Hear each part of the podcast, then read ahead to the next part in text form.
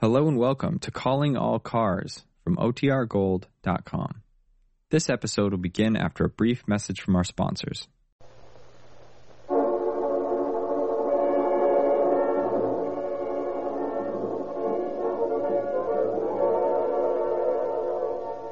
Calling All Cars, the copyrighted program created by the Rio Grande Oil Company. Los Angeles Police calling all cars. Attention all cars. Broadcast 169 regarding a robbery. Go at once to 2015 North Berendo Street. That's all. Rosenquist.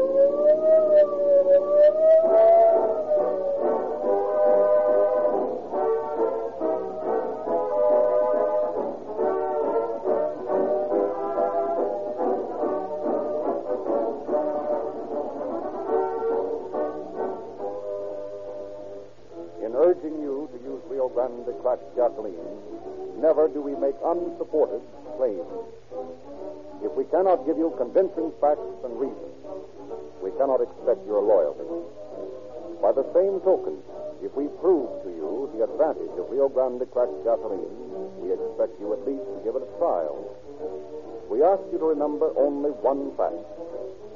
More police cars, fire engines, ambulances, and other emergency equipment use Rio Grande cracked gasoline wherever it is sold than any other brand. Last year, this meant 55 million miles. Do you know of any other test, any other run, any other trip that covered 55 million miles? The average police car travels more than 200 miles a day, more than 75,000 miles a year. Do you know of any other driving that is a better test of gasoline? There are no tricks to a police officer's driving. He drives just as you do, except harder. Rio Grande cracked gasoline gives him that finer, flashier performance called police car performance. And it will give you exactly the same. And here is the reason. Rio Grande cracked gasoline is refined by the patented Sinclair cracking process. This breaks up gasoline into finer atoms which burn more readily and more completely. Turn these facts to your own advantage. Be your independent Rio Grande dealer tomorrow, and from tomorrow on, enjoy the satisfaction and the thrill of police car performance in your own car.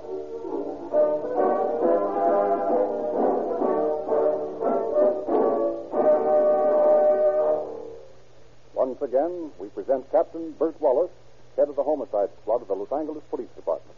Captain Wallace. Good evening, friends. Tonight's story is an unusual one, as well as being a fine example of the value of California's anti kidnap law. As a result of this law, new at the time of this crime was committed, we were able to send the criminals responsible for it to the penitentiary for life. Had the anti kidnap law not been in effect, they would have been able to spend a term for robbery in San Quentin, then come out to prey on you, the public, all over again. It is a satisfaction to us, and should be to you, to know that now, with the California anti kidnap law in action, criminals who fall under its shadow will be effectively removed from society, not for a few years, but for life.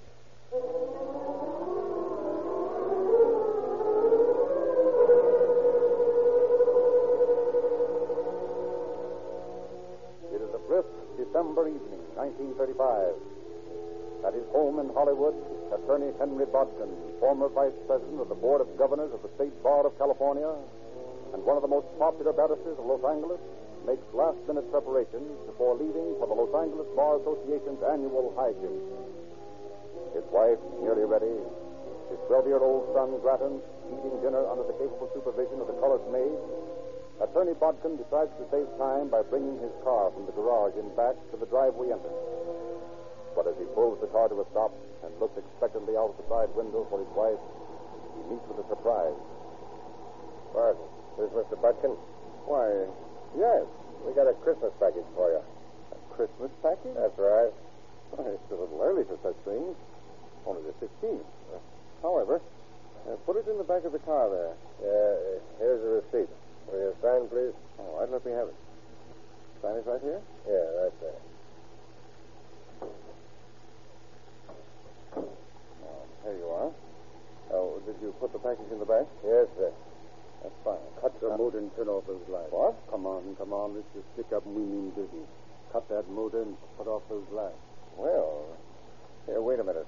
I'll give you my wallet. Well, we don't want that. Come on, cut that motor. Now get out of the car and we'll go in the house. All right. You go ahead. And remember that I got you covered with this gun all the time. Now, listen, men. There's a colored maid inside. If she sees you with those masks on and those those guns, she'll get hysterical. There's liable to be trouble. Well, it's up to you to keep her quiet then. Now, come on.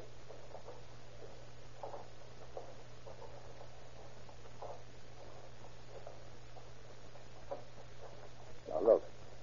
All the money I've got is in my wallet here. Why don't you be reasonable and take that? Shut up and keep walking.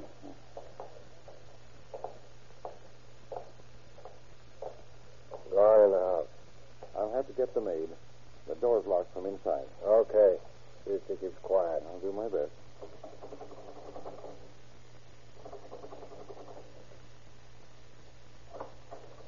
Oh, well, Mr. Bodkin. It's all right, Amelia. Uh, these men are friends of mine. Now, don't get excited. Oh, what's happened, Mr. Bodkin? Mr. Bodkin's in the dining room. She's sitting here ready to go. That's, uh, yeah, that's fine.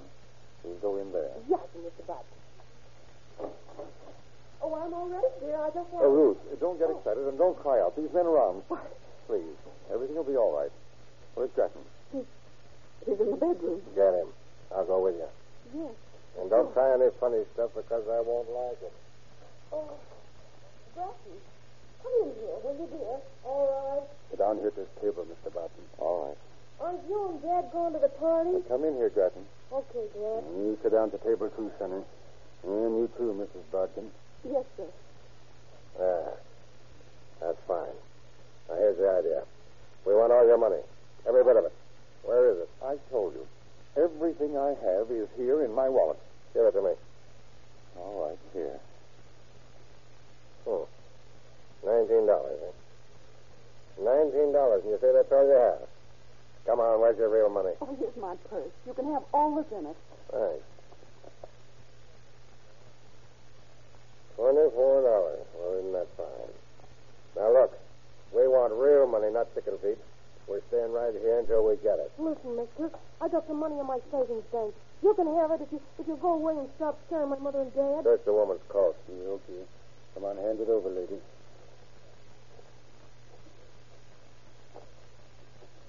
There's nothing in it. Oh, here. Here are my rings. You can have them. Thanks again. Now look, uh, cut the cord. Yeah, okay.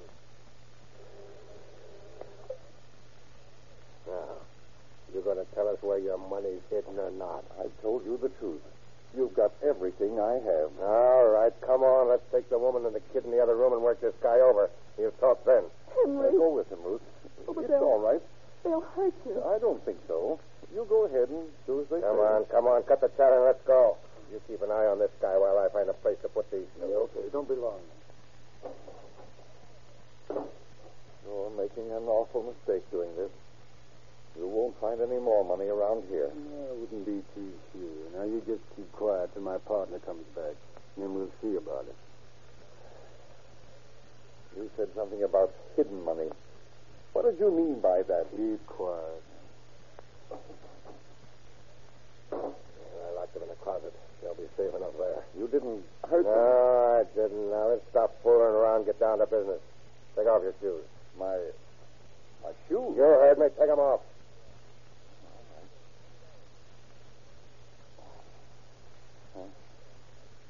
Now, let's roll. See if he's got any dough hidden. Yeah. How about it? Ah, there's nothing in here. There's not a dime. All right, then we'll have to try something else. Get out that wire and tie him down. What's the idea? Get up. The only time I want to hear you talk is when you tell me where your money is. But I've already told you. I don't believe you. Tie him with his hands behind him. All right, Bodkin. Now, your last chance. Where's the money? I haven't any. Ah, maybe this gun will change your mind. There isn't any use in shooting me. I've told you the truth. Think hard. Where's that money? Where's that money? I don't know who told you. I had money now. But it's not true. Do you think I'd let you do this to my family if I had any? Think fast. If I had any money, I, I'd give it to you. Everything would be covered by insurance. I'm not holding out on you. Yeah, bring out his wife. Okay. My wife isn't going to be able to give you any, any information. There isn't a cent more in the house. That's what you say, Bodkin. For me, I don't believe you. I think you're lying. And I'm not leaving till I prove it.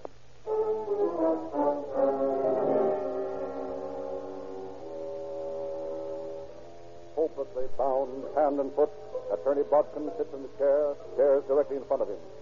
His mind constantly seeking some way to end the ordeal, grasping at some new straw, rejecting it again for another. And after an interval that seemed an age, the door opens again.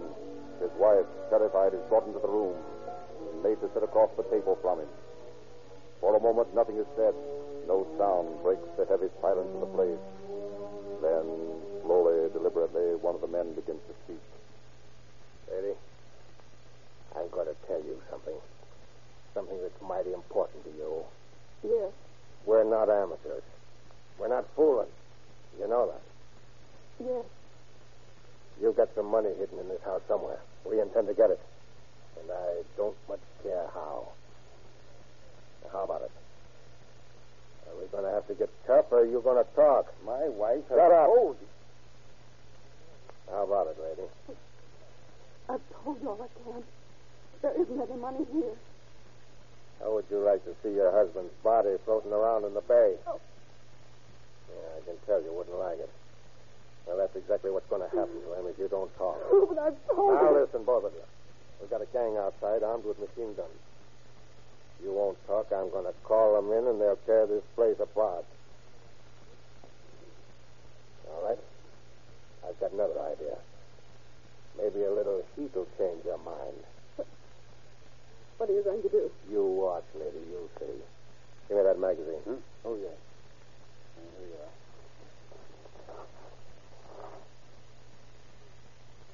Now, Bodkin, are you going to talk? You're making a mistake. There isn't any money. Okay, give me a match. Yeah, I got it here.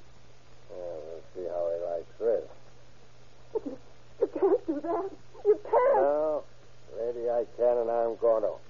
Maybe when this flame begins to warm your husband's hands, he'll feel they usually do. Oh, no. All right, Bodkin, how do you like this? You better talk, Bodkin. This is going to burn pretty hard. This is, this is, no, money. Well, where's that money? Where's that money? Mm, ah, this is beginning to get on my nerves. Getting to get on my nerves. Getting to get on my nerves. Getting to get on. I don't know. Oh, please. Please don't torture him anymore. We've told you the truth. Here's my checkbook. You can look at the stubs. I drew $25 out today, and I spent $1. Here's the rest. $24. That's all we have in the house. Let me see that checkbook. Let me see. Yes, they're all right. It's twenty-five dollars on this date. Yeah. Yeah, I'm afraid they're telling the truth. Wait till I get my hands on that lousy punk that gave us this scare. I'll bust his head off. we better get going, huh? Yeah, you got to tie him up first, and then we'll scram. You go get the kid and that maid, and I'll start on these. Yeah, okay. Oh, you're lucky to get out so easy, mister. Uh, I thought you were still lying. You know I'm not. Yeah. You. Put out your hands, Haggett. I'm going to tie you up good and tight just so you won't try any funny stuff after we're gone. Tie those other two up good. The kid, too. Yeah, okay. Come on. Put your hands behind your back here. Now, listen, all of you. As soon as we finish this, we're leaving, see? And I don't want to peep out of you for 45 minutes. Not one sound. If you do make any, of the boys outside will come in and make it very nasty. Remember that.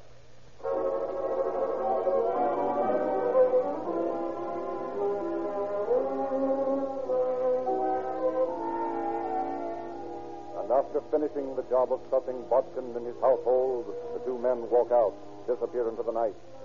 For several minutes, no one dares speak. Then Grattan, the 12 year old Bodkin boy, begins a slow but determined attack on the ropes binding his wrists. Finally manages to squirm free. In turn, releases his father, mother, and Amelia, the speechlessly frightened colored maid.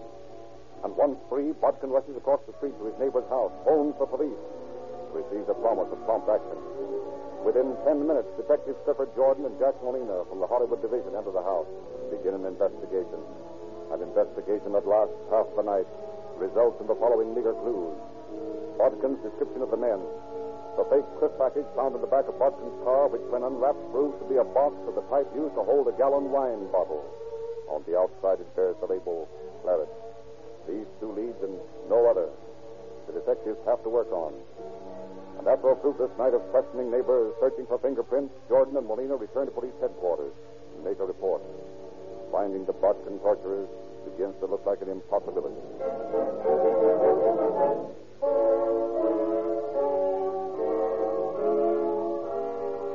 Five days pass, during which many suspicious characters are picked up and questioned by police. But no sign of the two men described by Bodkin can be found. And then, one morning, Georgia Street Police Station. Uh, this is Radio Officer Kemp speaking. We've got a woman out here who claims she knows something about that Bodkin case. Where are you? Corner 8th and Maple. Okay, stay there and hang on, or I'll check with Captain Edwards and have someone come down. Okay.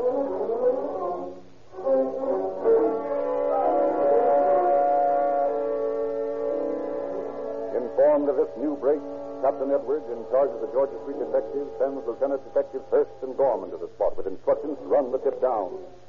And a few minutes later, they join radio officers Kemp and Miller and are in turn introduced to a woman. Yeah, what's this all about, lady? You're looking for the man who pulled that Bodkin job, aren't you? Correct. Well, I know who did it. Who? Well, the only thing is, I'm afraid you'll think that I had something to do with it, and I didn't. Suppose you tell us your story and we'll see. Well, will you promise me that I won't get mixed up in the thing if I can prove I was clear? Sure. Well, all right. Well, I was out a little joint the other night, you know, a beer spot, and I met two fellas. They asked me to join their party, and I did. I couldn't see anything wrong in that. They looked all right. Sure. Well, but after we'd been there a while, they got pretty drunk. Began talking about all kinds of things, and all of a sudden they mentioned this Bodkin thing. One of them sort of laughed, and then he asked me how I'd like to have some diamonds. he showed me a newspaper article about the torture case. And all of a sudden, I realized I was with the men who done it. What'd you do then? Well, I, I was scared, and I thought about getting away from there.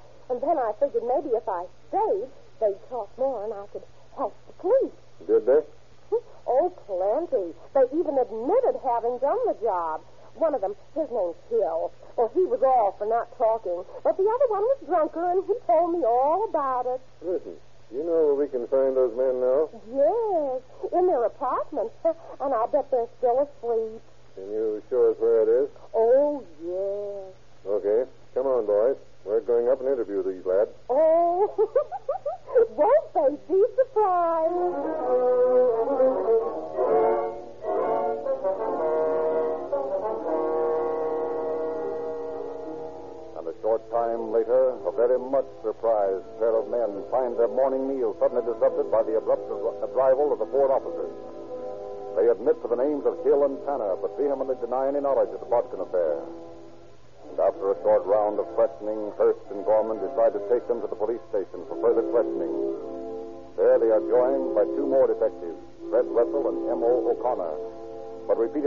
Brings the same replies from both men a complete denial of any connection with the case.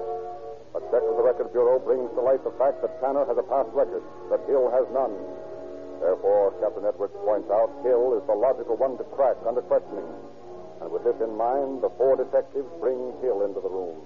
Start all over again. Now, look, Hill, where were you on the night of December 16th? Well, I, I was over at the county hospital seeing my wife.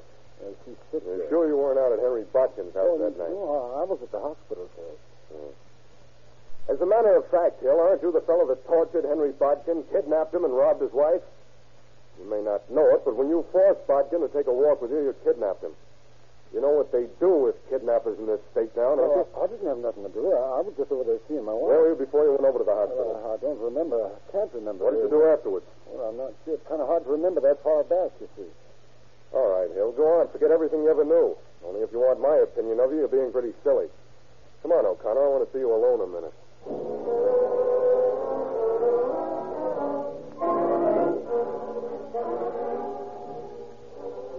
And once out of the room, Lieutenant Gorman confides to O'Connor his idea, which results in a hurried trip to the county hospital.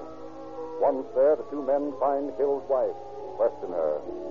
Question her about her husband's alibi visit on the night of December 16th. Find him to be lying. As they start to leave, she gives them a note asking that it be delivered in person to Hill. But back at headquarters, Hurst and O'Connor learn that Hill and Tanner are to be put in the show up the next morning. Decide to hold the letter until afterwards. And accordingly, the following morning, Attorney Bodkin, his wife and son, and the colored maid, Amelia, stand with the officers. Watch the line of suspects as they are paraded under a brilliant white light. Several men are brought out.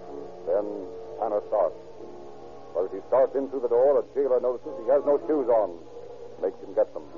And a moment later, his reason for this is discovered when Amelia bursts into speech. Yowza, that's one of them, all right. I remember these shoes. There was more like boots than shoes. That's how I know them. Following this, Bodkin and his wife substantiate Amelia's identification. Hill, when his turn comes, is pointed out by all three of them. The finger points directly to Tanner and Hill as the wanted men. But when questioned again after the go up, they refuse to talk, deny everything. But Hurst and O'Connor have ideas. Put them into effect when they get Hill alone. Hill, you're still set on the idea of not talking. Well, uh, I haven't anything to talk about. Okay, okay. Here's a letter from your wife. She asked me to give it to you. Oh, you, you talked to her? Sure, over at the hospital last night. Well, what'd she say?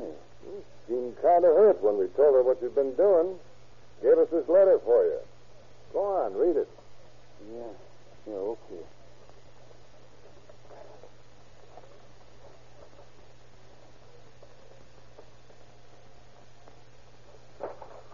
Okay, I'll tell you about it. I'll tell you all about it. Yeah, I'll do more than that, see? Tell you where to find the guy who planned it. He's the one you ought to have. I was just working for him. Sure. His name's Brooks, and he's got all the jewelry we got. You can find him at 2960 West 9th Street in his apartment.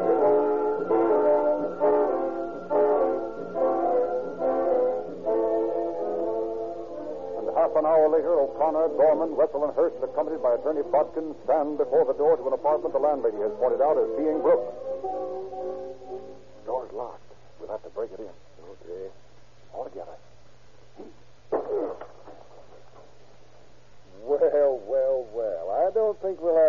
Trouble with him. Look at that bottle he's been working on. Oh, if you finish that all alone, he's plenty drunk. Brooks. Brooks. Huh?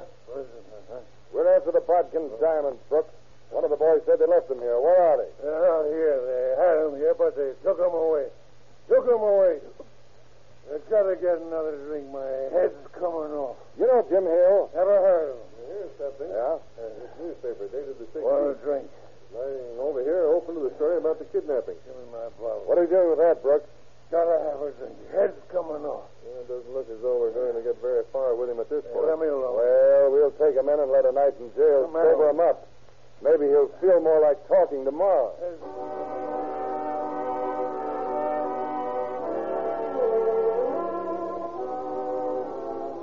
And the following morning, a soberer but surly Brooks faces Attorney Bodkin and the officers, answers questions in a defiant tone.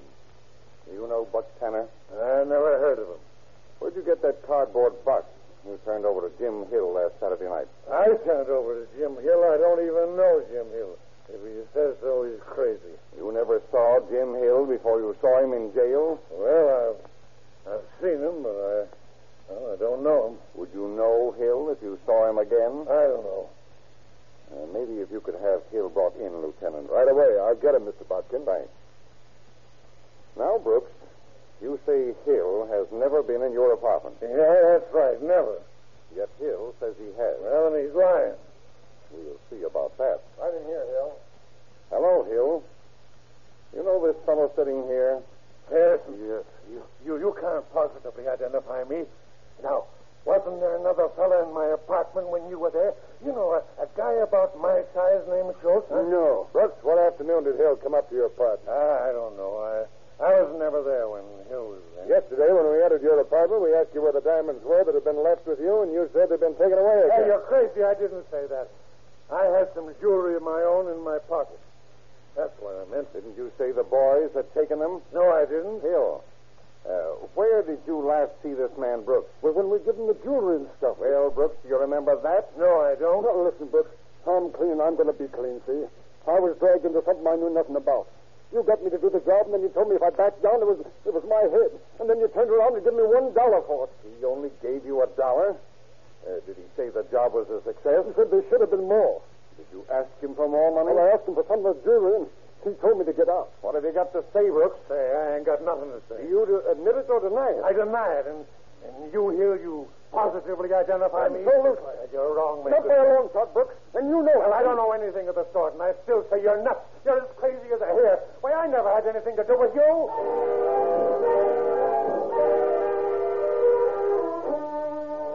And despite Hill's positive identification of Brooks as the brains of the gang, the police are unable to connect him by any direct evidence. No jewelry has been found in his apartment. Nothing that can be offered as evidence in court. Five days pass. Five days in which the police can get no more out of either Tanner or Brooks. Then, the morning of the 6th. Georgia Street Police Station.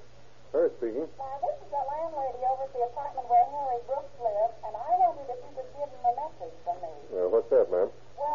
Found a funny-looking little scamming bag in the bushes under Mr. Brooks's window and opened it, and there was some diamond rings in it. Now, I was just going to give them back to him, and I remembered he'd gone away with you, so I thought you could tell him. Well, I'll tell him all right. And don't let that bag out of your sight. This is just what we needed.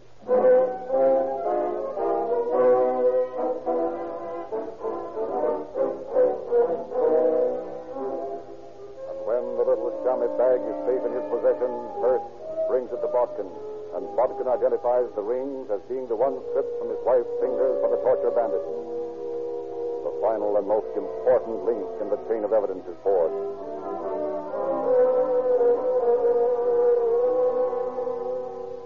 And a month later in court, Hill turns state's evidence and supplies the prosecution with a complete description of the crime. With the result that when the jury finally gets the case, their decision is unanimous. We, the jury, find the defendants Harry Brooks and William Tanner guilty of kidnapping and robbery as charged.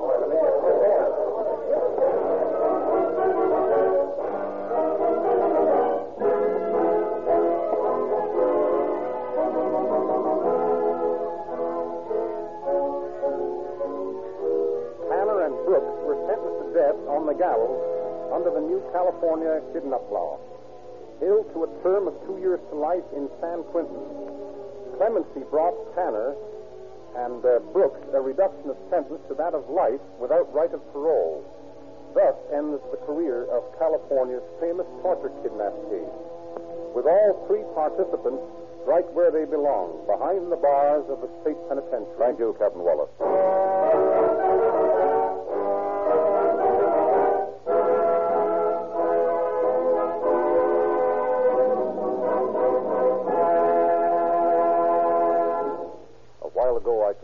Police cars and other emergency equipment traveled 55 million miles last year on Rio Grande cracked gasoline. Well, here are some of the cities that have used it exclusively in law enforcement work Marysville, Oakland, Berkeley, Fresno, Santa Barbara, Los Angeles, Pasadena, Monterey Park, San Diego, Phoenix, Santa Barbara County, Orange County, San Diego County, Maricopa County, Arizona, and many, many other cities and counties. Many of these cities also use Sinclair motor oil, Sinclair Pennsylvania or Sinclair Opaline. Naturally, the two make an excellent combination. Quick starting Rio Grande cracked gasoline refined by the patented Sinclair cracking process and free flowing Sinclair motor oil, thoroughly de-waxed and de-jellied. Your independent Rio Grande dealer can supply you with everything you need for superb motoring satisfaction. Chassis lubrication, crankcase lubrication, and the only gasoline you can buy that gives police car performance, Rio Grande cracked with tetraethyl. And he will give you free the means of an evening's entertainment, calling all cars news, detective stories, movie gossip, and pictures, radio news, and many special features. See him tomorrow.